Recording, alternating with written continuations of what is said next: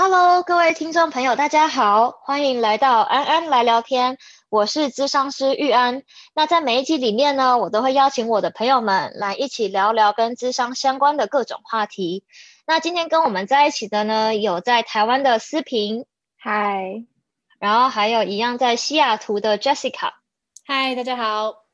刚才其实我们讨论了一下，说我们今天到底想要谈什么呢？那后来我们决定呢，就是来谈个人界限吧。所以基本上这一集的主题就是个人界限大灾问。那所以今天希望是说，我们可以探讨很多跟界限有关的事情，然后让大家知道我们怎么样可以从我们生活的每个层面来做练习，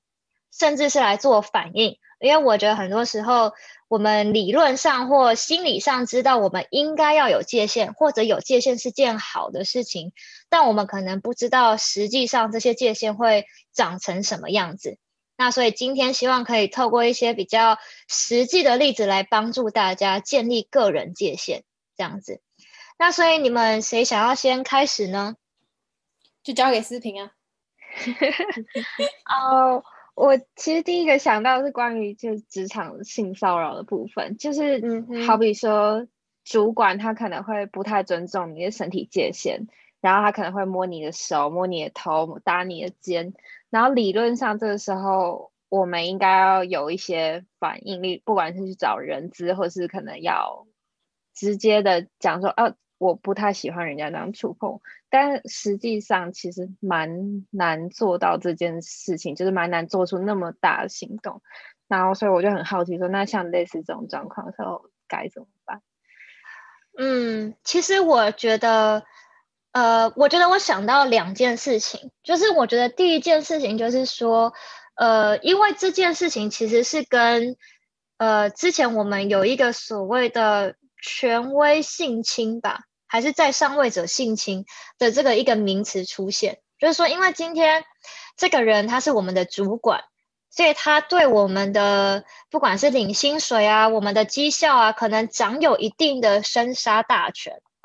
所以就变成说，我们可能比较容易觉得我们应该要顺从，我们应该要屈服。那我觉得这个也是因为我们的教育就是大部分都是告诉我们，我们应该是要服从权威的，我们是需要忍耐的。那所以我们可能就很难在当下做出非常主动、非常直接的。嗯，非常直接的反应吧，我可以这么讲，就是我们可能没有办法直接把他的手拍掉啊，或者是直接骂他，哎，你干嘛这样子做？这样子，那我觉得这件事情其实不止在，呃，我觉得这件事情不止在职场上很困难，我觉得今天即使是在一般公众，呃，你知道捷运大众交通系统发生的话，其实大家也还是会有点害怕去讲出来。对，像我最近就有看到，也是算是一个朋友的例子吧。就他在搭捷运的时候，的确遇到了性骚扰的情况，就是对方不断的用他的性器官在靠近，就是碰触我朋友的身体。那我朋友他已经就是逃，就是他已经离开了那个地方，他就是有试着要移动他的位置，然后但是这个人还是一直尾随他。那基本上呢，这样子的人，他们就是有一点享受，就是看到你即使害怕，但也不敢怎么样的那个状态，也许是会让他们更兴奋，让他们觉得他们更有 power 的。那所以，通常在这样的状况下的话，我觉得如果能够去呃把这件事情公开化，可能会比较容易一点。对，那比如说在公司里面的话，如果特别是如果今天是一个在呃很多人都在的开会的场合或 Happy Hour 什么之类的，那我可能就会说，那如果他跑过来碰你的肩膀，那你就退一步嘛。那如果他又继续来，你就再退一步嘛。那但是你退一步这件事情大家都看得到，因为我觉得有些时候我们可能对年轻女性也会有一些刻板印象。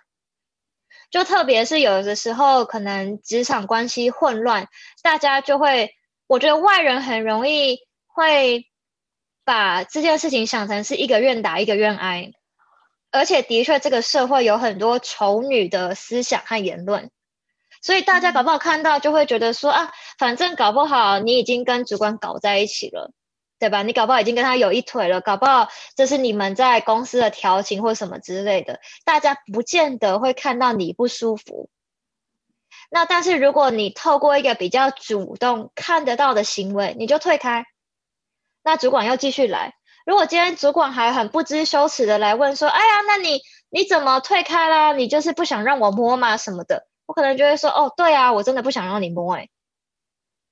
对吧？”那是谁尴尬？因为我觉得有些时候我们也会自己陷入一个比较。被害者情节就是我们会有一点觉得，就是会责怪我们自己，会觉得说啊，如果这样子很丢脸、很难看，大家会觉得我很坏或者是什么之类的。然后，所以我觉得这些动力都会影响到，就是说我们没有办法在事件的当下就立刻做出回应。那所以我觉得这件事情是需要练习的，然后可能要从比较容易。的方式开始练习起。刚刚讲让我想到说，就是其实我们很多时候不太能去做反应跟行为，像是我们不太确定我们做之后的后果会是什么。然后对于后果这件事，我们是其实是会害怕的。然后那有没有办法解除这一层害怕，让我们试着去做一些小小小的行动，这样？嗯，这个害怕吗？我觉得，呃，我觉得除了像我刚才讲的，也许从比较没有那么困难的行为开始做起以外的话，我会有点好奇，就是说，我们有没有办法，比如说，如果都同一个公司，那其他的年轻女性或甚至是中年女性，就其他的人有没有跟这个主管有相同的经验，对吧？那如果有的话，也许我们就比较容易可以在那个当下知道我是有支持的，对吧？有人可能可以理解我，那我也许就更能够去做出一些反抗。那但是有些时候，我觉得每个公司的职场文化我不太确定，所以我不太知道说。呃，你能不能够，比如说在你的公司里面找到其他你可以相信的人？因为我觉得其实光是要跟另外一个也在同一个团体里面的人讲这件事情，我觉得本来就还蛮困难的。对，那所以就变成就是说，不管我们要从哪个地方下手，它都会是困难的。对，然后特别像。呃，因为就很多公司，特别是如果比较像家族企业啊，比较小的公司或什么之类的，这些主管的权力可能就真的很大。那他们如果真的是有点变态啊，喜欢操控员工或什么之类的，如果你今天真的报到人资那边，搞不好他们真的会故意给你更多的苦头看，对吧？那所以我可能也会思考，就是说。我还要不要为了这份工作忍受这件事情？因为我觉得，其实，在这样子的状态工作，其实是很，嗯，很让人心情不稳定的啦。我这么说好了，因为你可能会时时不自觉的注意，就是说，有这个性骚扰倾向的主管，他现在在做什么？他是不是要走过来了？对不对？或者是哎，他跑去跟其他女生讲话了，或什么的，就是我们会变得有一点呃，hyper vigilance，就有点过度警觉，就想要知道说这个危险的人物是不是又要来了？对啊，那或者如果今天就像我前两集有讲到的，就是说，如果今天一对一跟他开会会造成你很大的压力，他会故意毛手毛脚的话，那是不是也许跟其他人一起开会会好一点？就是我如何可以避免跟他相处的时间，对吧？那又或者，如果他今天是会跑来你的座位，然后突然就搭你的肩膀，想要说：“哎呀，你现在在干嘛？”然后对口头靠着很近什么之类的，我可能就会直接站起来，然后退到就是 cubicle 的另外一边，就是跟他面对面的讲话。对，就是我们其实是可以做出一些看似正常的行为来拉开身体距离的，听起来可行吗？可行，但是不是实物上，就是如果假设你的个案有类似的问题来找你的话，你通常会先协助他们了解他所处的团体之间的动力关系，对不对？呃，我觉得会纳入考量。对啊，因为今天我们要在实际层面操作这件事情的时候，我必定需要先知道，就是这个团体是怎么样的。因为如果今天假设很不幸、很不幸的，呃，这间公司假设好了，如果今天是这间公司的总裁，他就是喜欢性侵年轻女秘书，之前的确有一个公司是这个样子嘛，对吧？后来上了新闻，然后他们合作的。产品都被下架了或什么之类的，当然这个是闹得很大了，但是我相信他们也不是唯一一家，对吧？那所以如果今天这个人他的位置这么的高，也就是说公司里面是没有半个人可以制衡他的，那所以你有没有办法在公司里面找到就是其他的的人可以支持你？可能很难。那我之前也听说有另外一个公司，他们好不容易就是透过，就是他们就是带着随身的隐形录影机，然后真的就是拍到了主管对他们性侵、性骚扰，然后后来就真的是告他嘛，所以主管就就坐牢了。那但是他们也被 fire 了，对啊，就变成就是说，如果今天处在一个。系统里面就是说，这个系统是很 toxic，就是很病态的，你根本没有办法去改变它的。那我们只能够用很激烈的手段。那最终，不管你选择做或不做，你可能都得离开那个系统，因为那个系统就太恶心了。对啊，那所以我其实是会跟我的个案做一个比较全面的探讨，去讨论，就是说我们能够做的事情到底是什么。对啊，听起来好像是势必会做出一些牺牲，然后，但是我要把我自己的感觉，应该说价值多少嘛？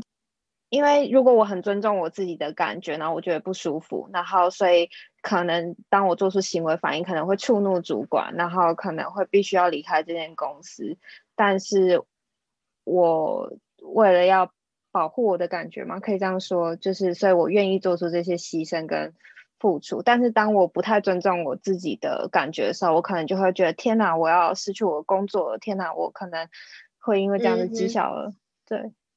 对啊，所以就变成是说我们比较看重什么嘛？那特别是我觉得工作比较困难，或者甚至是在大学这种领域。如果今天你看你一个博，假设你念博士，你念博二好了，然后结果你的导师就是一直说我喜欢你，然后你当下你又不可能说啊，我随便跳到另外一个实验室。如果今天全系的老师都知道你的导师喜欢你，然后他们都觉得这样子很好啊，就是也不想管你喜欢不喜欢，那么其他实验室的老师可能都不会。帮忙就是接收你，然后你们的戏又不够大，然后但是你又觉得我已经念两年了，我需要把它念完，那你是不是就可能会觉得我需要，我应该继续待在这里，然后我只能够跟我的导师谈恋爱？对啊，那所以这样子的权威压迫造成的关系，的确是。很难的，我觉得它是很复杂的，对啊，那所以今天大家都会有自己的选择要做。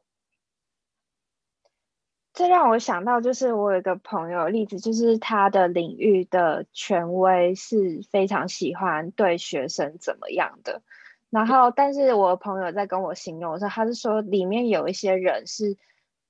交际手腕很好，就是他可以在那样的情况既不得罪教授，然后但是然后又可以让教授觉得，哎，好像有吃到一点豆腐，但是那个是怎么讲？就是是在教授满意的范围，但是那个人也不会觉得他很痛苦，觉得觉得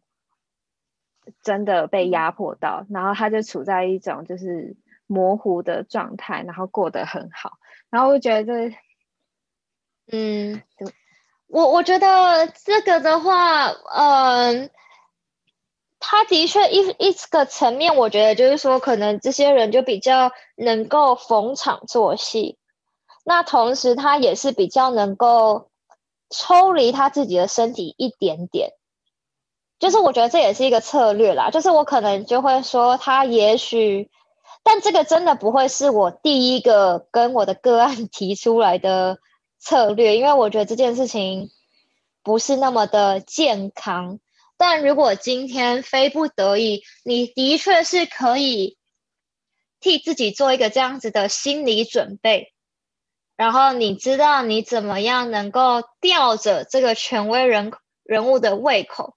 所以这个人他会觉得，就是说啊，我也许有机会可以跟你再进一步，所以我会愿意给你更多的甜头，我可以愿意让你得到更多的资源，但是我可能痴痴的还是等不到那一天的发生，对吧？那但是同时你也会需要让你的身体变得有点麻痹，让你的身体变得有点麻木，所以你才能够。说服自己说：“OK，我让这个人摸我一下是 OK 的，对，就是我不会产生抗拒的。就这件，然后我可能内心，不管是我不会觉得恶心，或者是我觉得了恶心，我还可以伪装，我还可以压住他之类都有可能。那但是我觉得，当我们在讲到这件事情的时候，我其实就会想到，比如说在酒店工作的性工作者。”或者是妓女，对吧？他们基本上就是贩卖和他们身体接触的经验来换取金钱，所以某种程度上就的确是要把自己的身体工具化。那但是这件事情势必还是会对我们的身体和心理造成一些负面的影响。那所以当我们做了这件事情之后，我们怎么去？弥补和修复我们自己的身体，其实也还是蛮重要的，对啊，因为就身体其实承载蛮多的，而且我觉得那种恶心的感觉是很本能的，所以要能够不去感觉到那个恶心，会需要非常多的麻痹，那这也是。呃，为什么有一些性工作者可能就比较容易有酒瘾或毒瘾？因为待在现实世界其实是很痛苦的，因为他们忍受很多，也不一定说就是他的每一个顾客都会呃虐待或什么的，但是呃发生性行为这件事情本身其实就是有一些暴力的程度在嘛，因为它是很亲密的，就是个人界限的侵犯，对吧？那所以，待在现实社会、待在现实世界中的感官经验，可能会让他们觉得有点痛苦。嗯，就是虽然有人可以做到这样吊着权威的人物的胃口，但是他付出的代价是，他可能必须要麻木他的身体，所以可能会消耗掉蛮多的能量，然后以至于他在这份工作之余，他可能必须要。嗯，靠酒精啊，或是靠毒品啊，有可能。不过我觉得，并不是每个人都可能会直接觉察到这一份消耗。我觉得，对啊，因为我觉得也是看你怎么样看待吧。就的确，我可以想象，就是说，在以前可能欧洲、美国比较流行交际花。这件事情的时候，对他们来讲，就是出席这些场合，然后可以得到，就是怎么样去吸引男人的目光，怎么样得到注意力，然后怎么样因此得到礼物啊、金钱啊或什么之类的，借以可以生活，或者借此可以爬升到更高的社会地位。那这个人的整个人身心的状态都不一样嘛？对吧？你完全就是有一个目标，你要去达到，那所以自然他可能就不会觉得这样的事情是消耗，而会觉得这件事情是个必定会发生的事情。怎么办？我觉得现在跟 很沉重吗？Jessica 讲，Jessica 讲，没有，我只是觉得说，这个是不是其实跟每一个人对自己个人界限也会有差别？因为有些人可能就比较不会觉得说被触碰是一件不舒服的事情，所以当这种事情发生的时候，他可能就会觉得 OK，我是可以，就是可能让让权威人物就是。碰我一下，然后做一下，然后就是有一些什么比较小的肢体接触，但是他是 OK 的。但有些人可能就他的个人的，就是那个包，就是那个那个界限可能就比较清楚，然后他可能就比较不喜欢这样被触碰。呃，对，我觉得可能也有这样子的人，然后也会有一些文化的差异嘛。对啊，比如说有的人可能就真的很不喜欢被拥抱啊，或者是被拍肩膀啊、被摸头啊，或什么之类的。那所以的确是可能会因人而异。但我觉得我的工作比较特别吧，就是因为我的职业本身就是我是一个物理治疗师，所以本身就是会有一定会有一定程程度的肢体触碰嘛。嗯哼，然后所以有的时候就是。要碰客户，然后有的时候可能，例如说他们要跟你说哪边不舒服啊，其实我们就会给他们那种小人图，不知道你们有没有看过，就是小人图，然后正面背面，然后跟他们说，哎，你画一下，说你的疼痛哦，一开始出诊的时候有，一开始出诊的时候有，会有那个小人图，对对，但是有的时候，因为我不知道为什么我们我之前工作的地方没有，反正我之前工作地方没有，所以我们在在。做就是出诊的时候，都是其实很多都是口头问嘛，然后他讲什么我就打进去这样电脑里面，然后所以当有的时候你问到说那你到底是哪里不舒服的时候，有的时候是背，然后有的人可能就是摸不到，就是说肩胛骨之间，然后他可能也摸不到，然后也没有办法形容，他就会说，哎，那我指一下在哪里，就是用你的身体，然后跟你说就是哪边不舒服这样子，对，对啊，然后有一些人会就是。你知道女生的内衣就是好死不死就在那个地方嘛？对，有时候就有觉得不太舒服。可是有的时候，如果有人他有些有些，我觉得有些比较尊重的，他就会口头问说：“哎，那方不方便？就是我就是碰你的，就是跟你说到底在哪，然后用你的身体跟你说，就是可能在这个部位这样子。”嗯嗯。那我觉得有被询问的时候，当然就会比较舒服。然后可是当如果没有被询问的时候，就是那个感觉会比较不好。而且我发现，我其实不是唯一一个有这样子感受的的物理治疗师，因为我的同事也曾经跟我抱怨说，某某某就是也是这样子，就是用他的身体，就是跟他解释说他哪里不舒服，然后他觉得很不舒服这样。所以我觉得应该多多少少，我觉得我应该不是第一个，也不会是最后一个，但是就是我觉得每一个人的个人界限，就是这真的很难说。没错，就是我觉得其实这是一个呃身体工作者的共同经验，因为我之前也会听到，就是按摩师啊，或是整骨师啊，就是他们，因为他们比你们会做更多亲密的身体接触嘛，对，然后就会有很多其实是有一点真的侵犯到他们界限的事情，比如说我也有听过。对，比如说，就通常是男子，不好意思，我没有什么刻板印象，但我就有听过 男子就是会全裸进去给人家按摩，可是有一些按摩师真的没有想要你全裸，对，就是他可能真的还是希望你会穿着你的三角裤或四角裤，或者是毛巾盖着或什么之类的。那如果你今天真的不小心勃起了，你的按摩师也没有想要看到，对，真的没有想要看到，对啊。那这些事情不止在按摩师会发生，就是之前也听过有一些护士也会发生嘛，对啊？如果护士在照顾住院的病人，然后他们就是可能早上勃起啊或什么之类的，就是我觉得其实会真的有很多呃，会觉得自己的个人界限有一点被侵犯。那我自己会觉得就是说。呃，我是一个走预防的人啦，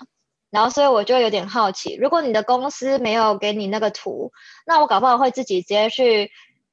直接去网络上 买两个很巨大的人形立牌，就直接放在柜台旁边。每个出诊的时候，我们都 站到那两个人形立牌那边，对吧？如果他就是有想要手伸出去想要摸到你的时候，你就说啊，你可以指这里啊。对吧？其实我觉得，对我刚刚其实也想到说，其实可以把它印出来，你知道吗？然后就把它对呀，一个超大份，对不对？真的，然后每一次都拿出，就是每一次都拿出来，然后就直接这样子，其实这样就可以了。对呀，我觉得其实是有一些对，有一些比较不失礼貌的方式来保护自己的界限。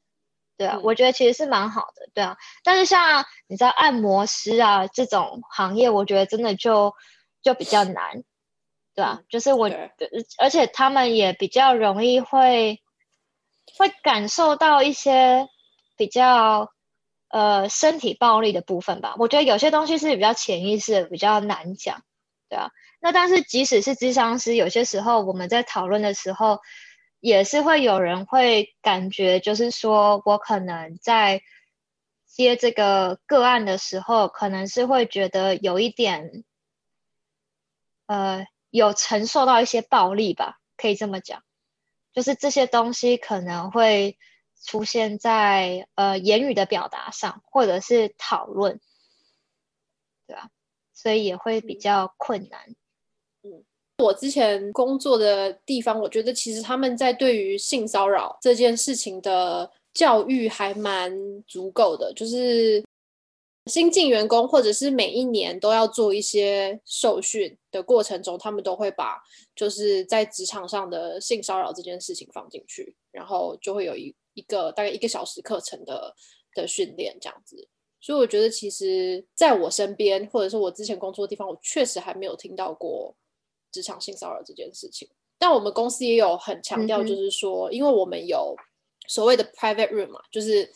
一个房间，然后门关起来，真的就是你就是看不到外面，也也听不到外面的声音这样子。嗯，然后公司之前就有跟我们说，如果你需要把 client，就是把你的客户带进去，呃，就是小房间的话，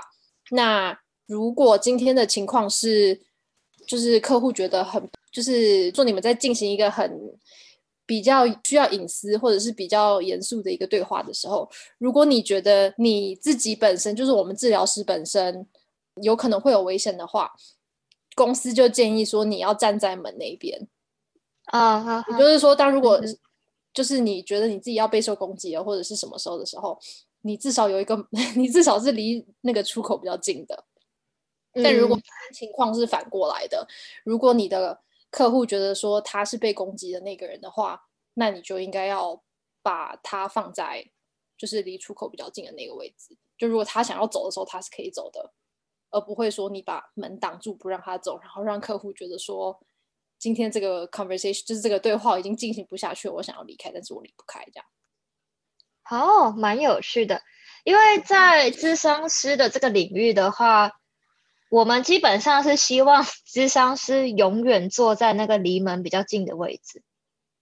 那但是我觉得这件事情是基于我们以为或我们希望、我们认为智商师都有一定的道德。那但是实际上并不一定嘛，对啊？那那我也知道，就是说有一些呃智商师会在他们的智商室里面装一个紧急平安铃。就是他们是可以偷偷按下一个按钮，然后之后警察会来的，或保全会来的，对啊。那这种的话，特别是如果他们有跟一些比较高风险的族群工作的时候，就会比较需要用到。那但是这个就会让我想到，就是说，嗯，几年前吧，西雅图这边的确有一个很可怕的事情，就是有那一阵子，我记得应该是有三个。就是在做就是这种私人职业的咨商师，他们被应该是同一个白人男子在初次约谈的时候性侵。然后，所以非常的可怕，而且就在那个时期的时候，我那个时候也接到一个很可怕的电话。就我其实平常是不太接电话的，因为我平常都很忙，就是我通常都喜欢 client 就是 email 我啊，我这样子才能够回他们。但我那时候就接到一个好可怕的电话，他就是一直在跟我讲说：“哦，玉安呐，我觉得你很厉害，就是我觉得你可以治疗我。”然后他就开始讲，就是说我有一些性成瘾的问题。然后我就是很需要找治疗师，然后我就跟他说，可是我对性成瘾这件事情我不是专家，我觉得你应该要找一个专家。他就开始说，哦，可是你知道，我觉得他们这些专家反而没有办法治好我，我就是想要找一个不是专家的人。然后我就觉得他同时可能是在看。就是可能我放在网络上的介绍吧，他就开始讲，就是说，其实我小时候也有很多创伤啊，我觉得你应该很有经验呐，我觉得你至少让我见你一次嘛，这样子，你知道，通常个案是不会讲这种话的，真的没有半个个案就是会哀求智商师说，拜托让我见你一次吧，然后我真的是要怎么样挂电话都有点没办法挂，然后我真的是讲了不知道几分钟之后。我就我就才挂掉，对，然后我那个时候就觉得说，哇，好险，就是说我的智商室其实是在一个比较大的办公空间里面，然后通常就是旁边也都会有人，然后所以他是没有办法透过我放在网络上的资讯直接知道哪一间是我的智商室，这样子，然后我那个时候真的挂完电话之后，我内心超毛的，然后就赶快。就传讯息给朋友，就说：“天哪，我刚接了一个很可怕的电话。”对，然后后来大家就是在，因为在就是西雅图的智商圈就传出来这个事情嘛，然后那个时候大家就会更提高警觉啊。我们就会讲说，如果你今天要约新的个案啊，你可能尽量约在比较早的时间，约在其他人也在的时间，这样子就不要约个什么晚上八点，然后只有你自己在的时候。就是还是要把风险降到最低，因为对智商来讲，我们不可能开着门做智商嘛，对啊，那所以那个门必定是关着的，对，那所以的确就会比较可怕，对啊。所以刚刚那个三个智商师被在初谈的时候被性侵状态，是因为可能好比说没有那个零吗，或者是？没有其他安全措施，我觉得有可能，对，我觉得有可能，对，因为在在台湾的话，大部分的智商室都是在一栋办公大楼里面嘛，我也是在一栋办公大楼里面，所以我有其他的人。那但是，呃，美国这边有一些智商师，他们可能会，比如说一起租一个房子，租一个 house。然后可能大家在那个 house 里面的不同房间里面，那甚至有些人更大胆的会把自己的呃 house 的后屋变成智商室。那我觉得这件事情真的是很勇敢，因为基本上就是全世界的人都知道你住哪里，所以你所有的个案都知道你住哪里，对吧？那所以也就会变成说我怎么样去确定，就是说呃。个案不会对我造成伤害，对啊，嗯，我之前是如果晚上就是，呃，可能需要最后一个走，或者是有新的 client 的时候，我的同事都会问，我觉得我们我我觉得我之前的同事都还不错，他们就会问说，哎，需不需要等你，或者是，嗯哼哼，需不需要就是我留下来陪你一下这样子，嗯哼哼哼。对啊，我觉得这样子就互相互相互相一下。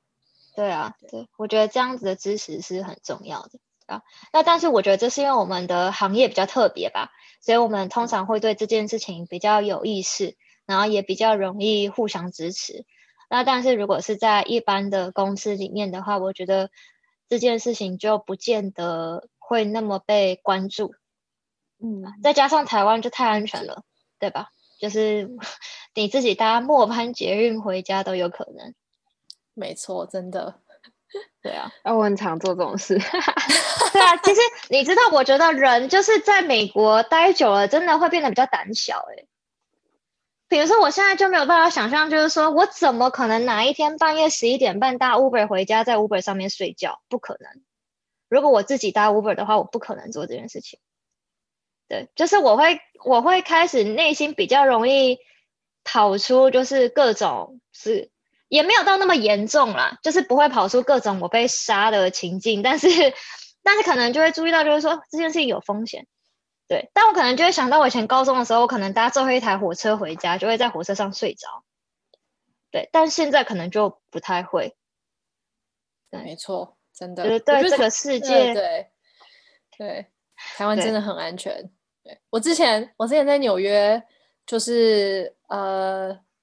搬家，然后有些小东西，然后又要从就是布鲁克林，然后搭呃搭车到 Queens 这样子，然后因为因为那时候 Alex 已经不在纽约，就只剩下我自己。嗯哼。然后我要载东西过去，然后我就不想要搭地铁，因为搭地铁的话要一个小时，所以我就想说，那我干脆就 就叫 Uber，然后就坐 Uber。可是因为整理东西太累了，我就直接在 Uber 上 睡着。然后我朋友我就跟我朋友说我在 Uber 上睡着，然后我朋友就说你怎么这么勇敢，竟然敢在 Uber 上睡着？可是我那时候真的是硬撑死撑，那时候是大概下午四五点，天还是亮着的。然后我是硬撑死撑，我就告诉自己说，我绝对不可以在 Uber 上睡着。可是我最后实在是太累了。我还是可能小眯了一下，还好没事。对对，但是我就觉得我那时候真的是心脏，心脏真的是很大颗。对啊，但没办法，实在是太累了，太累了，就是怎么样都没有办法撑着。对，我就突然想到，就是我真的觉得，就是说对这个世界了解越多，可能就觉得越有风险。就有一些事情，我以前在台湾也没想过，就是来美国了之后，听美国人讲才知道啊，原来有这种事发生。比如说，你知道，就是呃，我的美国人朋友，呃，特别是女生，她们之前就会转发一篇文，在讲，就是说，呃，只有女人才会知道要做的事情。所以，比如说呢，他们在搭 Uber 的时候，他们就不会设确切的起点跟终点，嗯，因为他们不想要让司机知道我住哪里。你可以想象，特别因为美国很多时候，如果你是住 house 的话，你的家就真的只有一道门。而且这道门通常锁都很烂，就是它就是一个很简易的锁，你一打开你就进去了。对，那所以所以你会就是可能提早一个 block 下车，或者是晚一个 block 上车，诸如此类的。就是你不会想要用你的家当做地标来作为就是你上下车的起点。然后另外呢，就是说他们可能上了 Uber 之后，他们会。开始假装跟男性友人讲电话，就是因为有的时候你知道，就美国人很喜欢搭聊嘛，然后所以司机可能就问你说啊，你要去哪里啊，或什么之类的。然后通常呃，我的女性朋友们他们都不会说我要回家，他们可能都会说哦，我去找我弟弟，我去找我男朋友，或我去找我爸，或什么之类的，就是。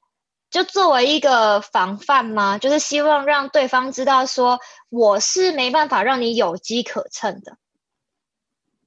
对吧？那所以相较之下，我就会觉得，我有些时候看到台湾有一些新闻，可能就是有人喝的烂醉啊，然后躺在夜店，然后被捡尸性侵或什么之类的，我就觉得说，真的不知道是我们整体。因为台湾太安全，所以我们的呃保护自我的意识不够吗？还是说我现在因为在美国这个地方真的是太危险了，所以我已经有点你知道，整个人的心境已经走偏了，还是怎么样？就现在就会觉得说我绝对不会把自己暴露在一个我觉得有危险的地方。我觉得真的是台湾太安全了耶，因为我以前在台湾的时候。可能什么十二半夜晚上十二点半夜一点还可以跟朋友就是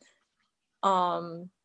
可能在外面玩啊，或者是什么半夜才回家，嗯，可是在美国真的没有办法，就是我可能晚上七八点天黑然后就回家了，就再也不会出去了，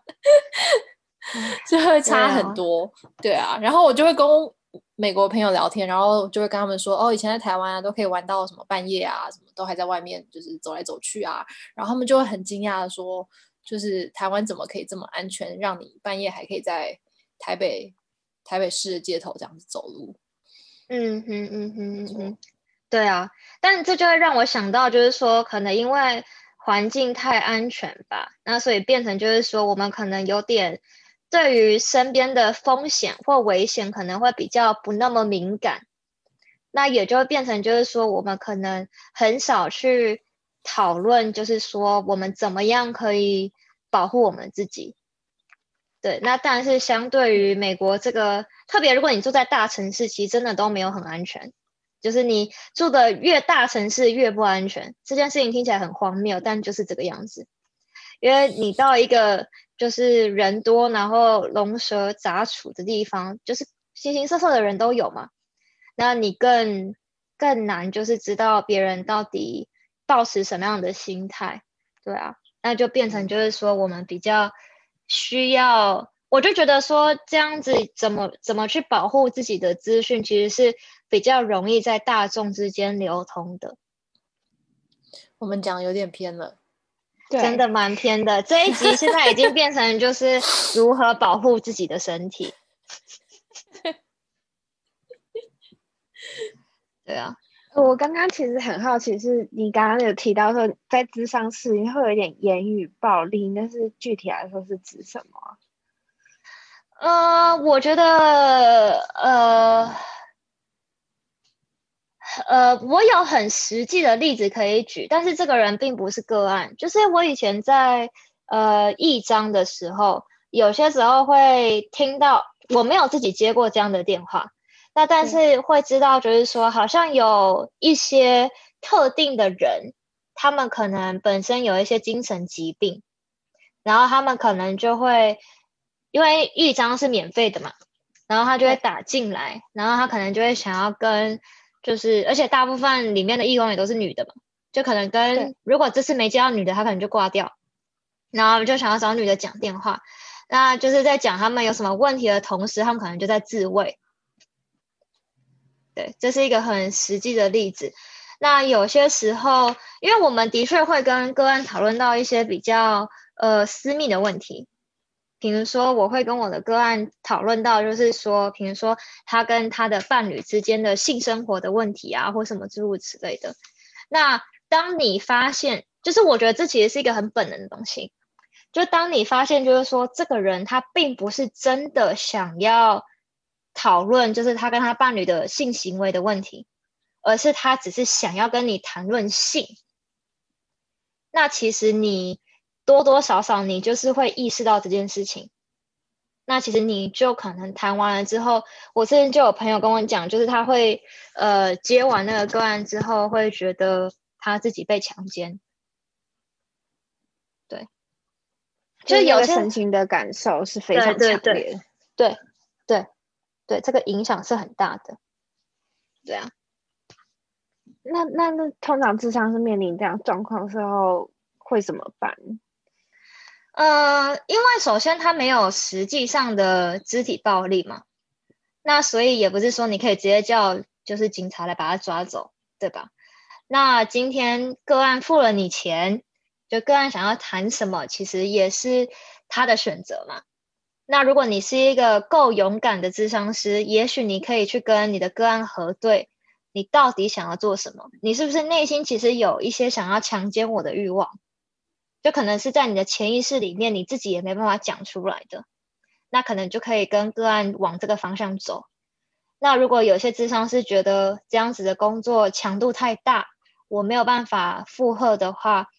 那可能智商师也可以说，我觉得我的能力没有办法，就是给你帮助，然后可能把它转介出去，也是有可能的。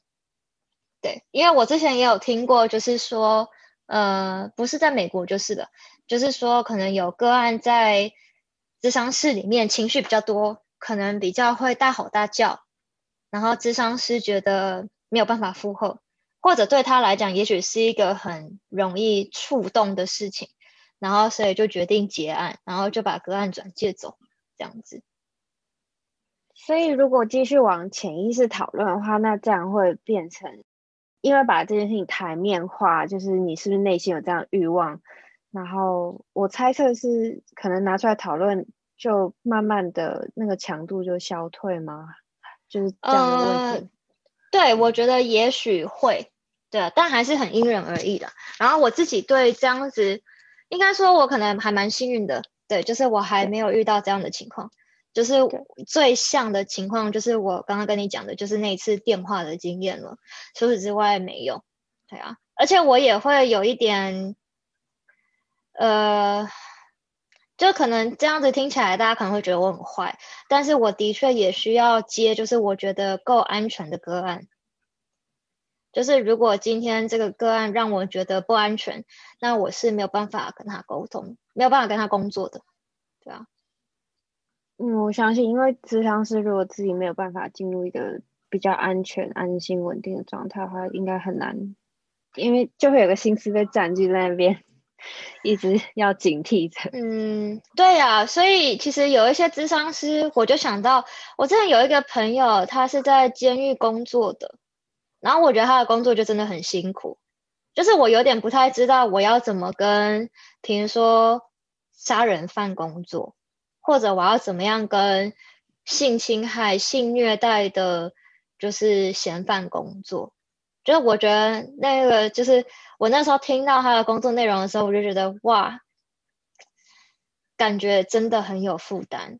对，但是我的朋友是一个白人男子，而且他也六十几岁了，就是他在监狱待蛮久的了，我就觉得他真的是很厉害。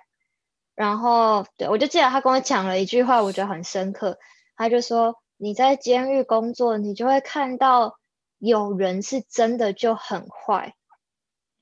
就他的本性真的就是恶，然后他就会觉得他没有讲的这么明白啦，但我觉得他可能就在讲说，真的不应该废死，诸如此类的，对啊。但他不在，他不在台湾，也不在美国这样子，然后所以我甚至不知道他们那边废死了没有，对吧？但他就是觉得说，真的不是。”因为我觉得我们可能很多时候都会尽量希望相信，就是说每个人都是好人，但是在他的经验里面，他就觉得不是这个样子的，对吧？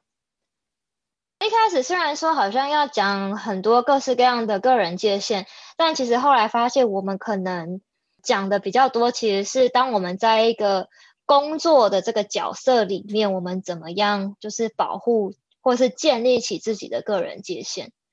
对吧？不管今天我们是工作的本身就会被我们的个案客户去跨越这些身体界限，或者是说在呃一般的工作场所，有一些人就可能想要利用他们自己的权威来侵害我们的界限，对吧？因为这个不只是就是身体触碰，也有可能是开黄色笑话啊或什么的。因为这些在网络上真的都蛮常见的，所以也会希望说，如果透过我们这样子的讨论，能够给大家一些些灵感，去尝试想想看，我们怎么样可以更保护自己的话，我觉得也是蛮好的。那你们两个现在心里想什么呢？我刚刚在想说。嗯，我们是不是应该要帮我们的听众朋友，就是总结一下吗？就是假设他们现在正处在这个状况的话，有没有什么第一步解决之道吗？这样子之类的。对，我觉得就是如果以一个不撕破脸的情况来讲的话，那一定就是先想想看，我们可以立即做些什么，也许没有那么冲突的方法来。改变那个行为模式。嗯，举例来讲，如果平常就是主管摸你，然后你就不动，让他摸，那像我刚刚讲的，我可能就会，如果他拍我肩膀，我可能肩膀就会抽走，对吧？或者我可能就直接退一步，对，或者我可能就就咳嗽，就是啊，我突然需要去喝个水或什么之类的，我一定会试着找借口或什么的，就是避开这样子的情况。因为如果让他们尝不到好处的话，其实他们也是会默默放弃的。对，然后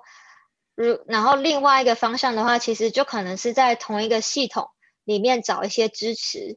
然后或者看看其他人怎么样应对。因为就像刚才思平讲的，有些人可能知道怎么样去拿捏那个界限的尺度，那我们也可以向他们学习。然后我觉得，另外就是在离开那个场域之后，我觉得怎么样关怀照顾自己，然后寻求一些支持跟修复，我觉得也是很重要的，对吧？就不要只是忍耐，因为光是忍耐的话很辛苦。嗯，对，所以第一点听起来是在就是可能不要太触怒对方，是不是有一个重点是可能还某种程度上。不要，嗯，让对方很没面子嘛的状态下，然后表达退或是拒绝。我我觉得其实这件事情是看个人。如果你不想要触怒对方，因为我刚才讲这样，我是假设大家会不想触怒对方，因为触怒对方可能是大家害怕的后果之一。